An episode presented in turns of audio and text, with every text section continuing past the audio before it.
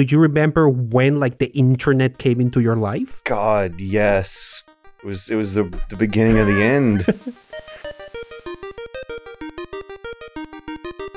Super Bunnyhop, with over 400,000 subscribers, is known to many as one of the most prominent channels for investigative video game journalism and analysis. But what led George Weidman into this unusual career path? I am Alex, and this is Genesis.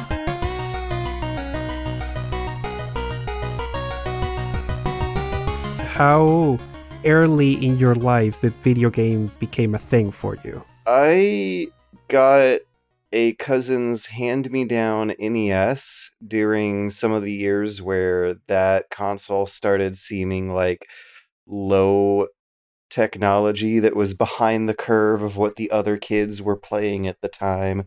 And in retrospect, the difference between playing NES games from the 80s during the N64 era of the 90s doesn't seem like that big of a gap in raw years. But in retrospect, when looking back at just how much technology changed going from the 80s to the 90s, there was a lot of a different mood to what a video game felt like in those years compared to the 80s. Like a lot of the audience had changed and just being able to bridge across that gap at such a young age at like like 10 being able to play stuff and appreciate stuff that seemed old and dusty and obsolete during a time in one's life where their more immature priorities and decision makings tend to steer them towards the the hottest and flashiest newest high-tech stuff was pretty eye-opening for me at a young age. It was a good experience knowing that some dusty old hand-me-downs that looked an entire dimension removed from what games were cool at the current time, I think kind of helped me in a way appreciate stuff more abstract or historically or uh, on on their own merits rather than in the heat of the moment. I, I had a childhood where I got to play through a lot of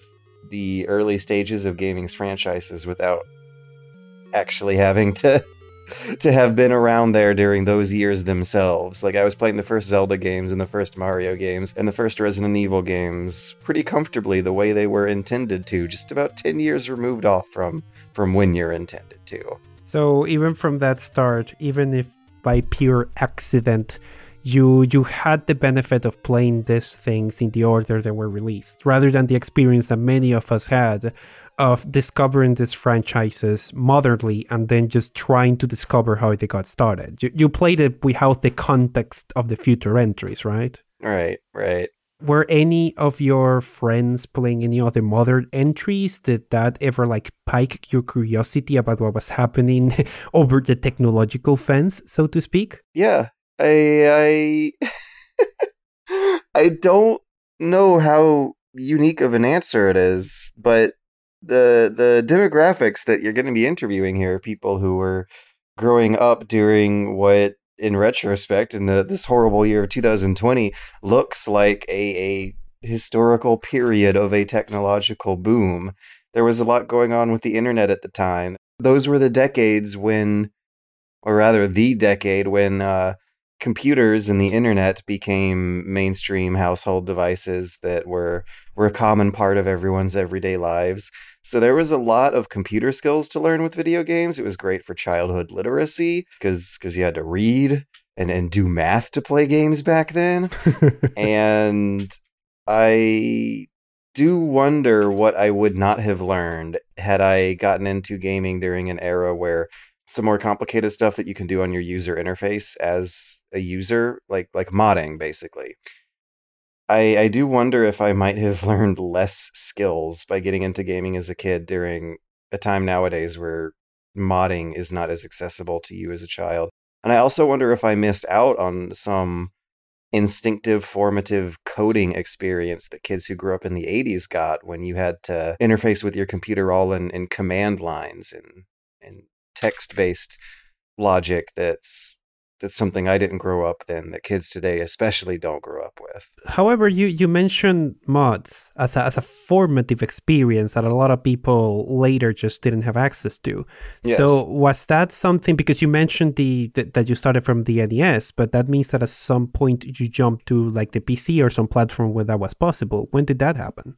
Oh yeah, yeah. Uh, when I had money, when after I had my first teenager job, and had a um a lump of money saved up during the summer from one of my high school jobs. I spent a bunch of it on a gaming PC that I was upgrading every single presidential term since up until I want to say 4 years ago. Wow. From the time when I was 16 to 24-ish, I was cannibalizing the same parts from that high school job when I first bought my uh first big expensive fancy gaming PC.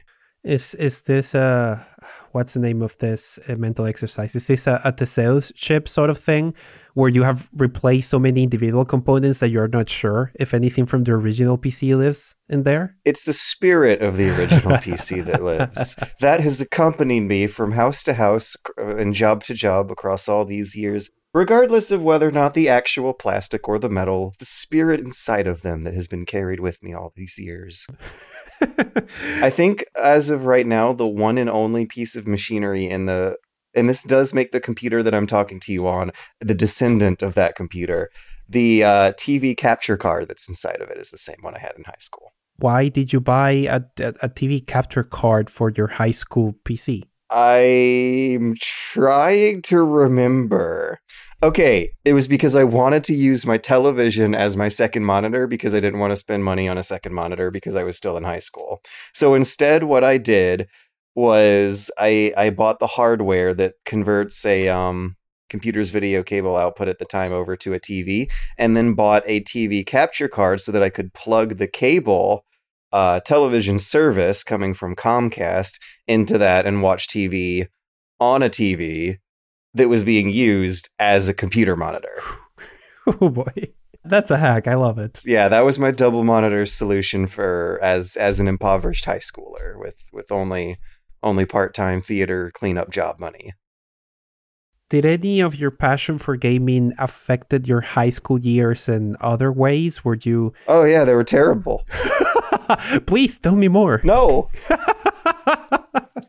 you mentioned how access to the internet was a thing for a lot of other people finding a different entry for gaming. However, you you mentioned how quickly you sort of jumped to a PC eh, gaming environment and how that became like a center field of a lot of what you do eh, eh, to the point that you carried this PC for with you for many years, which makes me wonder like for for as you say for a lot of folks in, in, certain ages that i will probably interview in this podcast like the internet is probably a, a thing that has been present for a longer period of time. Mm-hmm. but like i can remember the exact moment when i was i don't know maybe 14 when i got my first internet access and how transformative that felt. Did you have an experience like that? Like do you remember when like the internet came into your life? God yes. It was it was the the beginning of the end it was all over from there. The, the ugh, I'm shuddering at the thought of how differently my childhood would have gone had I not been left to my own devices in a room with the internet at a very young age. I want to say like 12 or 13. My my mom bought a new computer and let me loose on it and uh, spent some a good chunk of money on it in in the hopes that it would be incorporated into my education and my upbringing. And that was certainly the truth. But man, that taught me not to leave my kids alone in a room with an internet at the age of 12. the more things change. Uh, the more the more things change, the more the experience of exposing a child to horrific imagery and and discussions and now in in the scope of the political awareness exposing children to political ideologies and unfiltered extremism at a very young age might might might not have been the best. Mentioning entering into political ideologies in a young age in a completely related topic did you start engaging with gaming communities at that age Yes, uh, right from day one, gaming was the thing that was uh, my my biggest passion in life as a child. Earlier, you were talking about how it was incorporated into high school, and that basically in, in so many ways meant that I was engaging with my friends who were into gaming, which filter them down by a lot.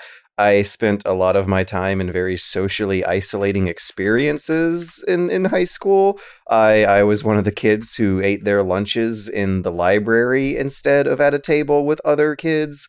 Friendship came and went over the years, but um, definitely had had a rockier start during my more awkward teenager years than in the later ones but I was using all that time and all that energy for internet friendships and computer hobbies and computer skills. You're in good company because this all sounds very, very familiar to my own experiences. Yeah, and and I believe that social skills are something that you grind away at and level up and get better at with with experience like most other skills in life. And I was growing up as an only child with divorced parents and a lot of the energy and skills and worldview on life that I think got served to me in my formative years were ones that were more isolating than what kids nowadays are going to be getting.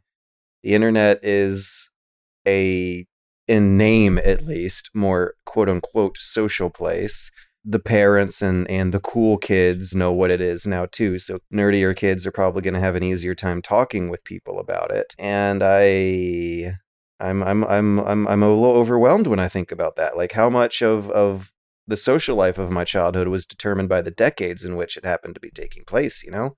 Yeah yeah. No that i completely feel you. I remember I remember the exact moment the internet started to become a thing that was more mainstream, and I still remember my years as a as a high schooler when saying mm-hmm. something like, "Oh no, I just spend a lot of time on the internet," will be characterized as a very st- specific type of person, and that was like one of the people that I was. And oh, just you don't really know me, my real personalities on the internet yeah. or something like that was uh, at least for me and my experience that was before facebook like facebook that that was what ruined that for me. That's when it became mainstream in my circles. I want to say Facebook is when old people discovered the internet. Yes.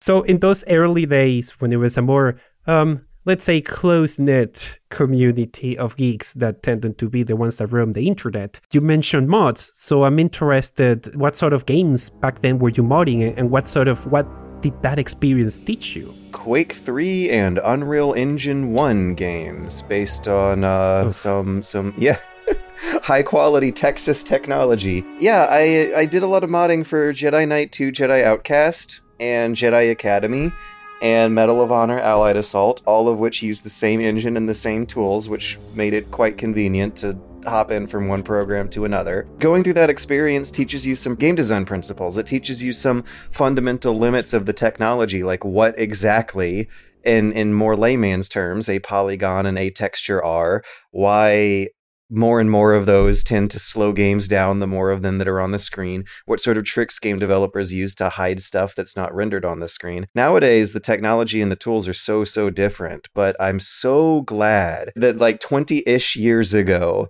i was able to get that experience as a teenager where i could download what was pretty close to the professional game development suite for free in my home as a dumbass 15 16 year old kid doing what felt at that age like a very adult job and a very adult software suite. It's it's funny when I think about it in retrospect, but just um the complexity of of what a game engine toolset looks like when it's on your screen is is a very impressive image when when you are that age. It, it feels like a very grown up program when you have a uh, software development suite up on your screen instead of a game that has uh, the wireframe preview windows with blueprints and buttons absolutely everywhere, and it looks all no nonsense and serious. This already started giving you an appreciation for some of the finer details of how games were made. Yeah. Because at, at least, for example, for me, exploring those sort of mods, especially at that time, was uh, um, you don't really appreciate the work of a really good level designer as a kid until you play like a really bad game designed by no one, someone that doesn't yes. really understand what they're doing. Did you have like a similar experience?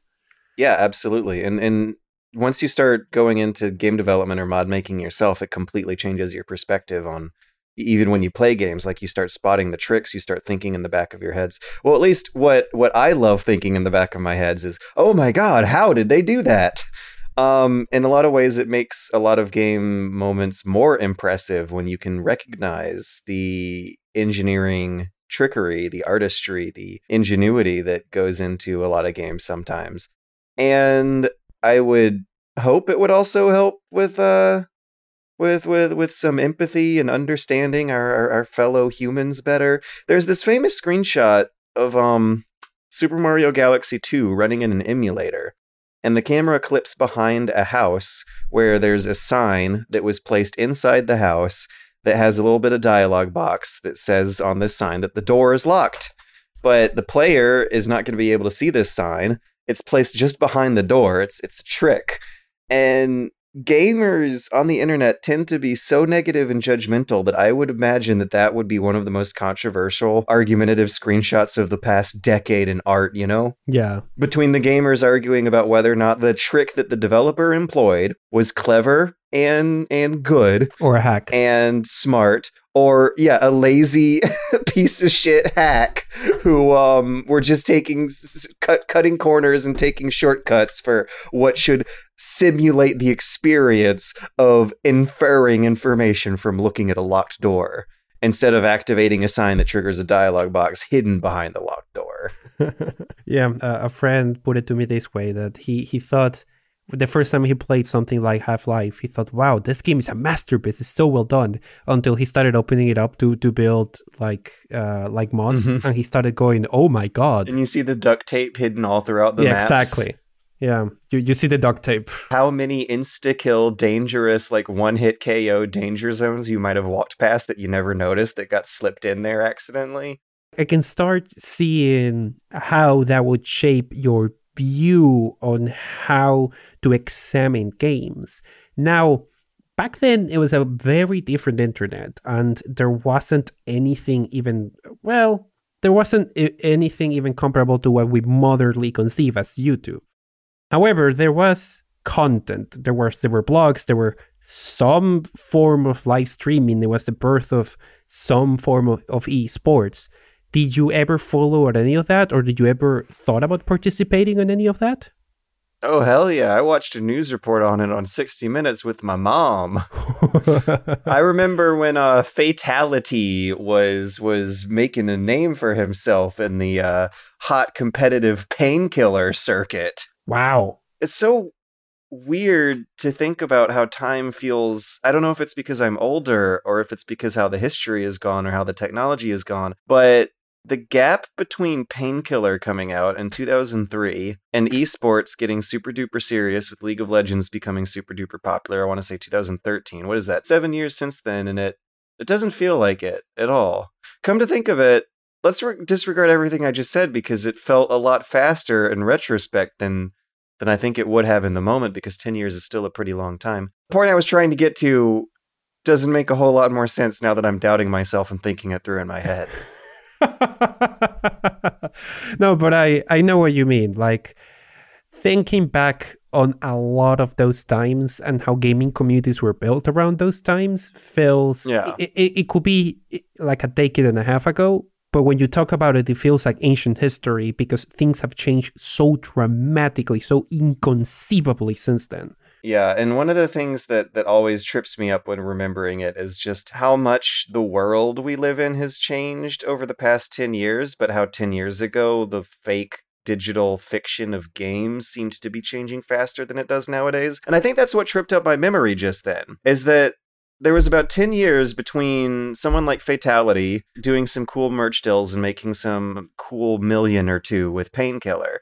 And then 10 years later, there's a hell of a lot of professional gamers making a hell of a lot of millions of dollars out of games like um, Counter Strike and, and Overwatch that don't necessarily look and feel that fundamentally different from Painkiller in 2003. Like Counter Strike is ancient by video game years. Counter Strike, yeah, it is started out in in '99, and and nowadays, I, I don't know if the esports scene is as strong as it was say five years ago, but if it's still going strong, then I feel like that still points to some kind of fear in a lot of um, game economies of, of of changing things as rapidly as they were changing in the 90s when when things were a little more loose and informalized and it was considered more of an industry making toys than than a art medium making art or a sports league.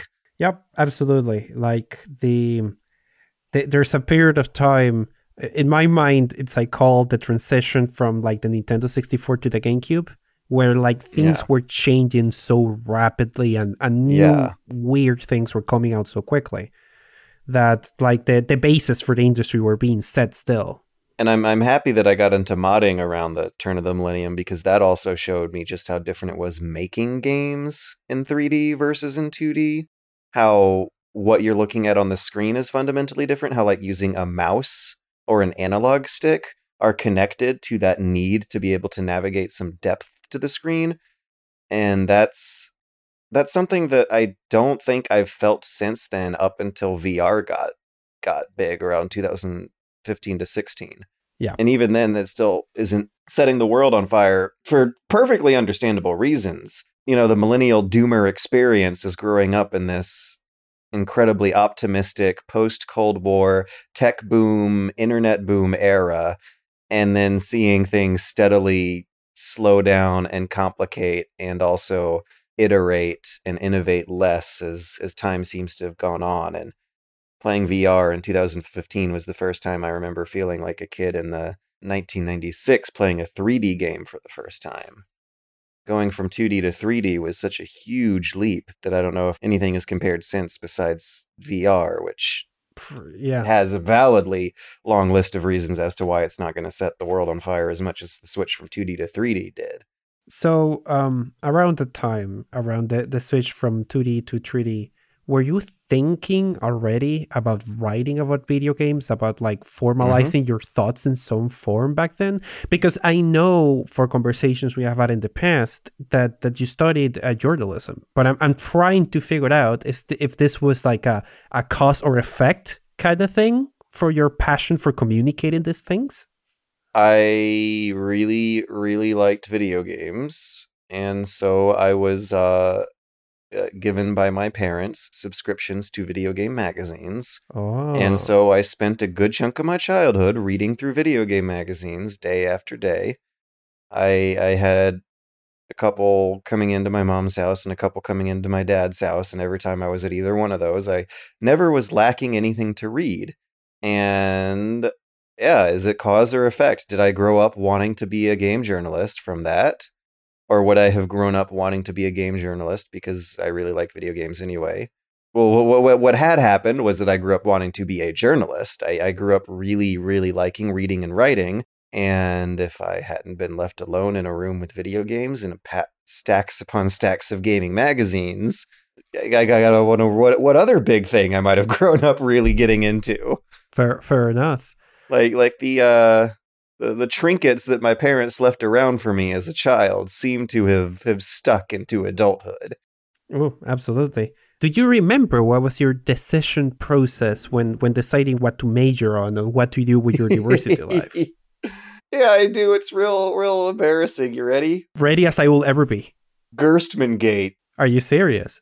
I'm damn serious. 2007. I, I grew up with uh, reading video game magazines and websites and playing games all the time, and that fostered an interest in writing and the news and media. And when I saw game journalism, like, kind of not necessarily formalize itself as a concept, but defend itself as a concept, I started thinking, huh, okay, maybe there's an actual practice here. For those at home that have no idea what we're talking about, this refers to Jeff Gerstmann. He is a video game journalist that worked in GameSpot in 2007, and he was tasked with writing a review for uh, Kane and Lynch, and he gave it a 6 out of 10. Uh, problem is that the publisher for this game, Eidos Interactive, had spent a lot of money in publicity for this game on the GameSpot website. In fact, I remember they had changed the entire layout. There was it was inescapable. You couldn't get anywhere on the website we have seen ads for this game. And so, since he gave the game a very critical review, he was almost immediately fired with no explanation. And it was very obvious to everyone that he was fired because he gave the game a bad review. And this created one of the first major internet controversies about how video game journalism should not have to depend about the economic interests of the site. And this was very unusual back then. It was one of the first times this became a large internet conversation. Right. And, you know, nobody can fault a website for the ad revenues that it generates from its sponsors. I mean, we get that's that's how they exist. But the problem occurs when companies get paid to advertise the same products they're supposed to be reviewing, of course. And Mike, I mean, uh, how can people expect any objectivity when, when sponsors are, are paying people's salaries here? Well, yeah, I, I mean, if you've got giant, if you've reskinned the site with giant skyscraper yeah. ads, and the you know the quote on the page is basically "Don't buy this game," and then I mean, it was pulled down that night. Yeah, it, just, it was that's that's what I mean by bad timing. Okay, so so some mismanagement as well. If the game journalists who were protesting in the streets after Gerstmann got fired from GameSpot for giving Kane and Lynch a 7 out of 10, then maybe there's an actual body of values and worth and meaning to to something that had previously struck me as a uh, a, a, less important way to express oneself in writing. Like like Gerstmann Gate, as I recall, growing up as a teenager at the time, felt like the first moment that game journalism became serious business beyond the money. You know, like that's the first time there was some principles behind it that it felt like I had something to look up to and be inspired by from that fiasco that's a moment that in your mind it switched from being a purely sort of entertainment reporting to like quote unquote real journalism. Yeah, because if it was purely entertainment reporting and it was just about the money and nothing else, then it would not have been as big an emotional hit to the community to have one of their big reviewers get fired for a controversial score. And one of the things that made it extra obvious is that the game in question was Kane and Lynch, a fairly okay shooter that people don't exactly remember super fondly for how how fun it was to play. There's there were some interesting things going on with the characters, but that came shortly after he gave a review on a Zelda game that he gave an 8.8 of on. And that that blew up the fan base and the community and the internet. And they they really really hated on him for a while for that. But in my mind that was the twilight princess one wasn't it? Yeah. God i remember when i went where i was sitting when i read that review in my mind, I was of an age where I was a stupid teenager who was disappointed by the 8.8 Twilight Princess review, but then played the game and was kind of disappointed by it in general. yeah. And then a few, like like a year or two later, I, I I had turned 16 or something. I had like worked a hard day of work, and I was like starting to piece together why what certain elements of my emotional priorities were less big of a deal than I thought they were before and then a year after that was when Gerstmann Gate itself had happened, and I was already going to high school and working on the school paper, and I was like, okay, okay, maybe if people care this much about game journalism, I should actually commit to it and see what happens professionally. So I went to college for journalism. I customized and developed my skills even as far back as high school for journalism. But the intention the whole time was to figure out a way to to regularly write about video games and do journalism about about video games particularly. And after university, how did that go? so I interned at a newspaper. I uh, freelanced for a newspaper. I got published at a newspaper. I I did a cross country bicycle tour where every single day I wrote 300 to 1,000 words about weird towns I was stopping in along the way. When I was working at the newspaper, I was like covering the Occupy protests and uh, transportation beats that were happening, but in the years out of out of college what i absolutely positively noticed and what i was pretty much told to expect from a bunch of statistics classes was that the kids who were getting better connections were the kids who were getting better jobs. And i was not getting any kind of you know normal middle class be able to buy a house with it job with uh a livable salary that could pay a mortgage rather than a rent, that could have a retirement fund rather than just pay for your survival. That was not happening a good, like, two years after graduation. The advice that I kept hearing was to do the job before you get the job.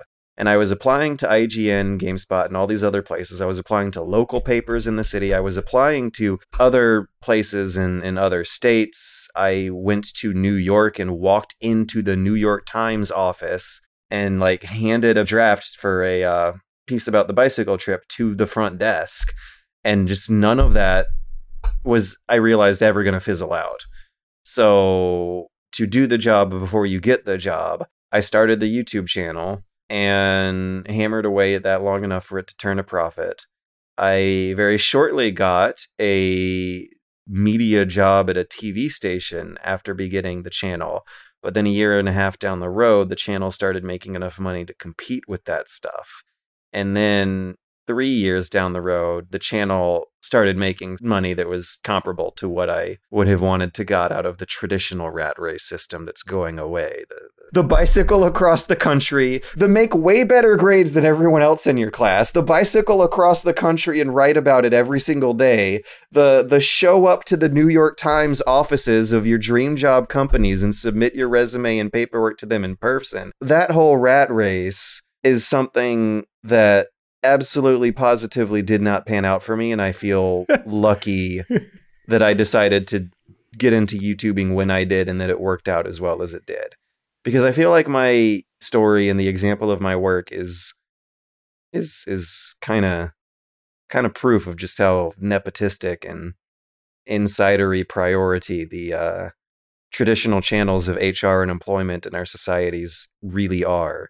The internet has opened people's minds to how much talent is being wasted in the world because that talent happens to grow up in a city or or be born to a pair of parents who who aren't going to get them those connections that would have typically rose the cream of, of the crop to the top. Imagine being born in South America. I get you. Uh, I get you completely. Mm-hmm when you present yourself to someone new, when you enter into a conversation and the question of what do you do for a living, what do you work on, what's your job, inevitably comes up, uh, what's your go to answer? I don't have an easy go to answer. I have a reluctant answer. I eventually just reluctantly will tell them I'm a YouTuber. I, I say reluctantly because over the past few years, the reputation for it has kind of been pretty shaky. And uh, a lot of people still don't know what that is when you're talking to someone who is like more knowledgeable of what YouTube is and a little bit about the world of gaming, how do you describe your own channel? I would describe it as video essays and and gaming journalism and I typically do have to like tack on some some qualifiers to that and say that it's uh, one of the better ones that probably doesn't look like a typical example of either of those two above that you've seen before. I'll clarify that that I like to take an, an academic, well researched stance, that I like to cover scandals in the industry about workers being exploited or or companies being up to no good or that I will use video games as a springboard to launch into educational topics related to to what's going on with with the video game backing up a little bit because I find this super interesting that that sort of doing the YouTube channel was your attempt at doing the job before getting the job. But at that point, you knew what YouTube channel, what YouTube was, and the idea that one could do video essays in YouTube.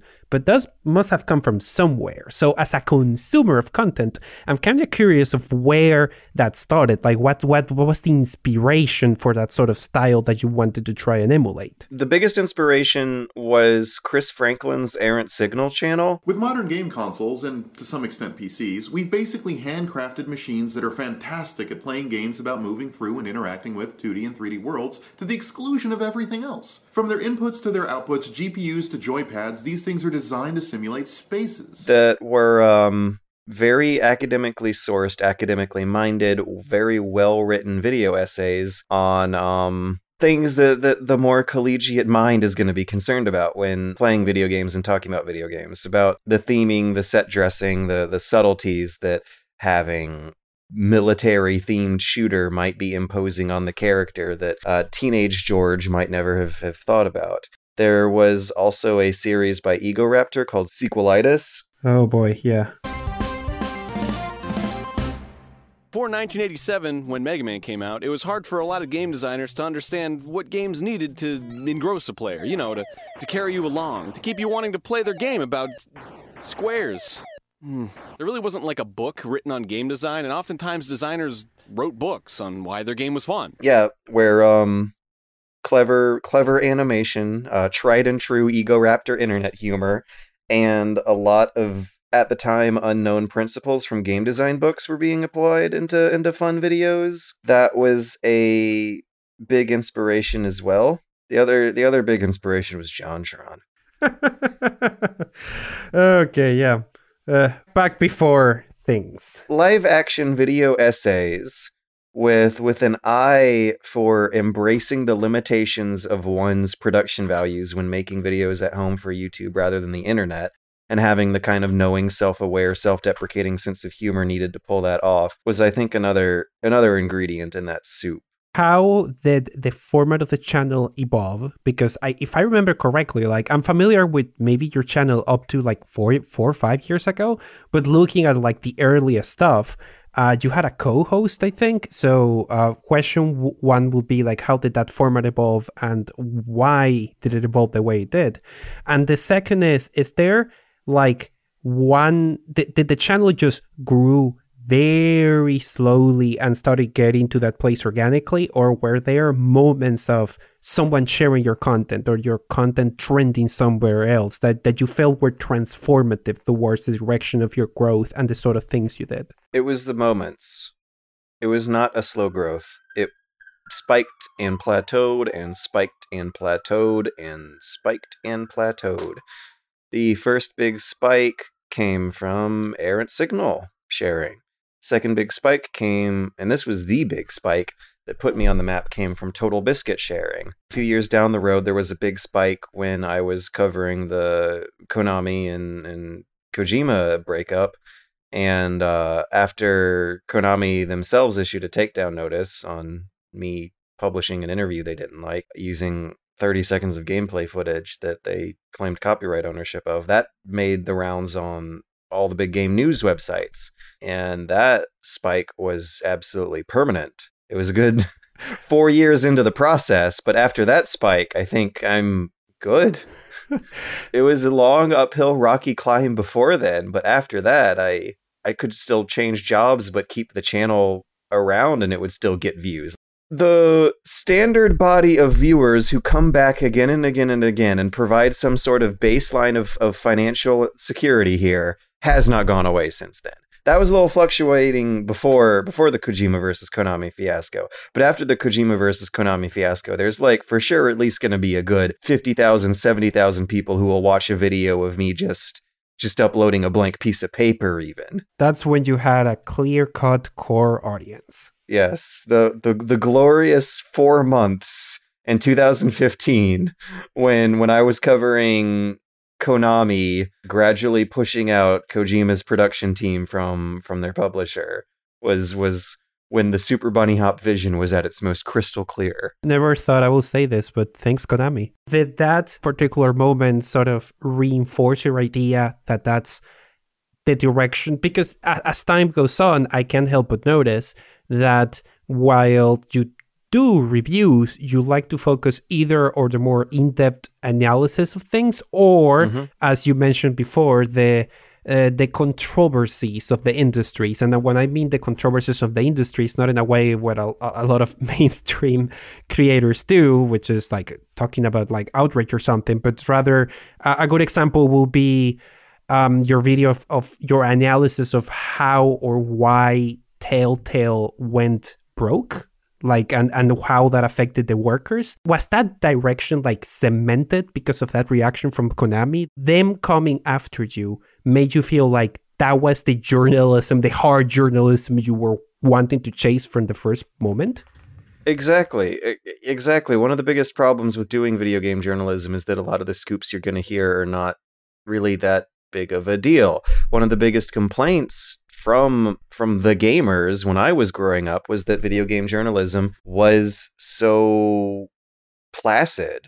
It was pushover. It was um, entertainment updates from the entertainment industry being processed through through very young teams of, of very very young writers who likely didn't stick with the job for too very long at these magazines when game journalism transitioned over to the internet i i feel like a lot of the industry started concentrating around the san francisco bay area uh, real journalism grads started getting hired up. Uh, broadcast media companies started pouring venture capital into game websites instead of uh, magazine companies. Like GameSpot is paid for by CBS, right? Right. And now there's a even more decentralized industry of not necessarily journalism grads, but economics grads and, and, and sociology grads and uh, also the the technology engineering grads who are making content that focuses on their highly specialized academic specializations. It's an extremely different environment from the one that I was growing up in. And I think it's a better one, but I also constantly worry about how sustainable it's going to be in the long term. There's ultimately the problem of how every every single kid in the world wants to grow up being a a crowd-funded content producer of covering the content that they are passionate for that makes their lives meaningful and tolerable and enjoyable. So on that on that topic about sustainability, I know you already give a, a rough timeline, but I just I want to zero in on the moment when you actually said, "Hey, uh, I'm going to start trying to apply for other journalistic jobs and and just put all my effort into this channel." Was that before or after the Konami scandal? Before. Interesting. So so you were already committed to this direction before that big bump. Uh-huh. Yeah, yeah, I was a workaholic from 2012 to to 16ish.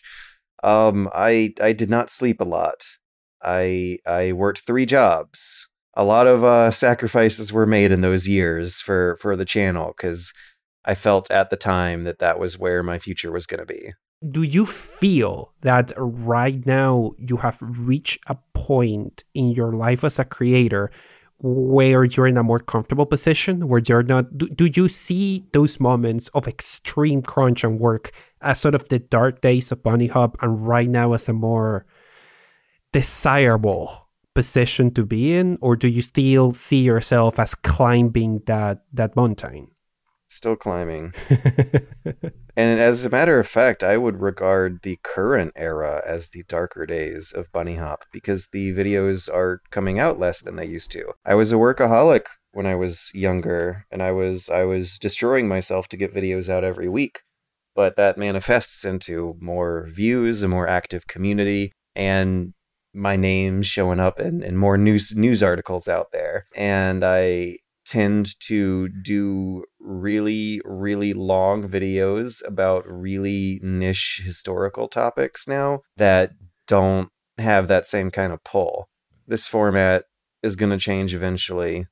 There's there's some exciting changes I'm making to my podcast by the end of the week from when we're recording this, and uh, I'm still not out of ideas what do you see as the the future for you as a creator? Because you mentioned the podcast which is something that you're clearly putting a lot of energy into. As you have mentioned you have been focusing on a lot of more specific niche topics that honestly no one else is is covering. Uh, do you see this direction as the future of your work and your work as a journalist? Or do you envision yourself changing dynamic direction again in a couple of years I think I'm gonna have to change direction every couple years or go crazy. like, um, I want to think of myself as doing videos that are in more of a documentary style now than in a more normal YouTube video style I was doing five years ago. Because doing the same thing week after week after week for five years on end in the same chair and the same software and the same repetitions, the same clicks of the same mouse, that will eventually drive you mad. I don't know if I'm going to stick with video games forever, Ooh. but I'm really, really happy that I did not stick with video game reviews forever because I quite enjoy making more documentary style educational programming than the video where I try to answer a utilitarian practical or less important question of of whether or not a game is worth 60 bucks. Because they're never not. Just wait three months, guys. Oh my god. Anyways, anyways. a lot of what I think came out just then was noticing after all these years that the same messages of my videos are going to be the same stuff. The, the fundamental question that a game review is meant to ask is whether or not it's worth the purchase. And yet, I have never read game reviews for that as my number one priority. I am more interested in hearing what the art of the world looks like through other people's eyes than I am through what the art of the world is valued at according to the price of a coronavirus vaccine in the world at the time. Ooh. It just seems so dispassionate and alarming and and like a cold wake up call to the world when whenever I see a comment talking about how how, how reviews are financial advice instead of art about art. Yeah, however, there there is something to be said about the fact that in YouTube in the year 2020, a lot of the people still finding traffic that are not like big household names, other people focusing on the on those specific niche topics that other people aren't covering. So in that sense, you might have been a, a pioneer of, of what actually ended up being a basically the growth strategy for a lot of people at this size. I I I'm flattered. I just don't know if I strategize that much myself about it. like a lot of times when I'm scheduling out my plan for the month, the end goal is just survival. I think everyone's in survival mode most of the time. Yeah, I I had ambitions a year ago. I haven't been in the groove of making long term plans for quite a few years, but at least last year I had some ambitions about what I'd like to be doing in 10 years. And now, now that it's 2020, I don't know if the future can be can be predicted with that much assurance anymore. Credit where credit is due. No one after this year can can say how like three months in the future is going to look, let, let alone 10 years. What is it about podcasting that has captured your interest in such a way? I want to say the relationships and the chemistry between the hosts. Now, now that we are in 2020 Mm-hmm. and dealing with the world falling apart and and quarantines and lockdowns and social distancing and the the incredibly isolating experience that is locking oneself in in one's home forever, I've gained a new appreciation for my co-hosts Matt and Liam. Like out of all the people I talk to week after week these days, I I get on the phone with my mom. Like sometimes I talk to one or two old friends on Discord, but they are really the only regular outlet I've had in a while this year for actual friendship, social interaction. Like a lot of um people listen to it for a parasocial relationship with the hosts and what happened to me this year was that I'm I'm totally with them. Like me and uh, Matt and Liam live thousands of miles away from each other, but my God, I would I would go I would die from loneliness if I couldn't talk to them every single week these days. They are they are saving my brain over the lockdowns. I wonder if that's if that's also the feeling that a lot of the audience is getting because I sure Yeah. am consuming way more podcasts right now than I was consuming before this. Yeah, it's it's funny. Numbers have been up for YouTube, I believe, since the pandemic, and down for podcasts per show. But I think overall listenership of podcasts have gone up, which shows people splintering off into their their favorite niches and their favorite specialists. I think it's a pretty shared experience that we're all going through in terms of appreciating our online connections more than ever. And that's what honestly what I think I'm in in it for right now is is preserving my humans are social animals, right? Preserving my friendships with them so I don't go insane myself. Would you have any advice, any words of wisdom to give anyone trying to make a creator career in this godforsaken year of mm-hmm. 2020?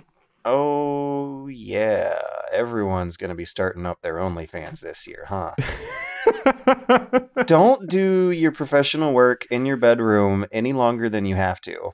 if you associate the place in your house that you do your work at with the place in your house you do your relaxation with, your professional and personal identities are going to merge and drive you crazy. It's brain poison. For starters, you'll slack off at your work. For seconders, you'll freak out and stress out during your sleep.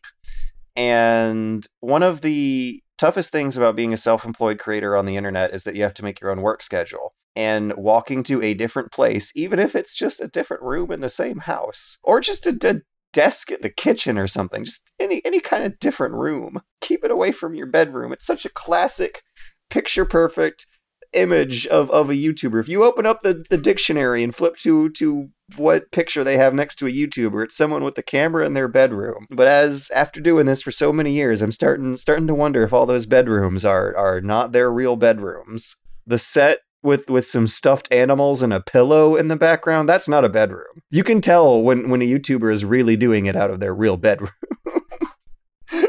And those are probably the crazy ones. And those are probably the crazy ones yep.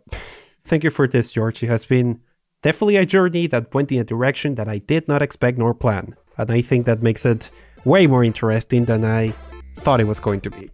So uh, thank you very much for that. Thanks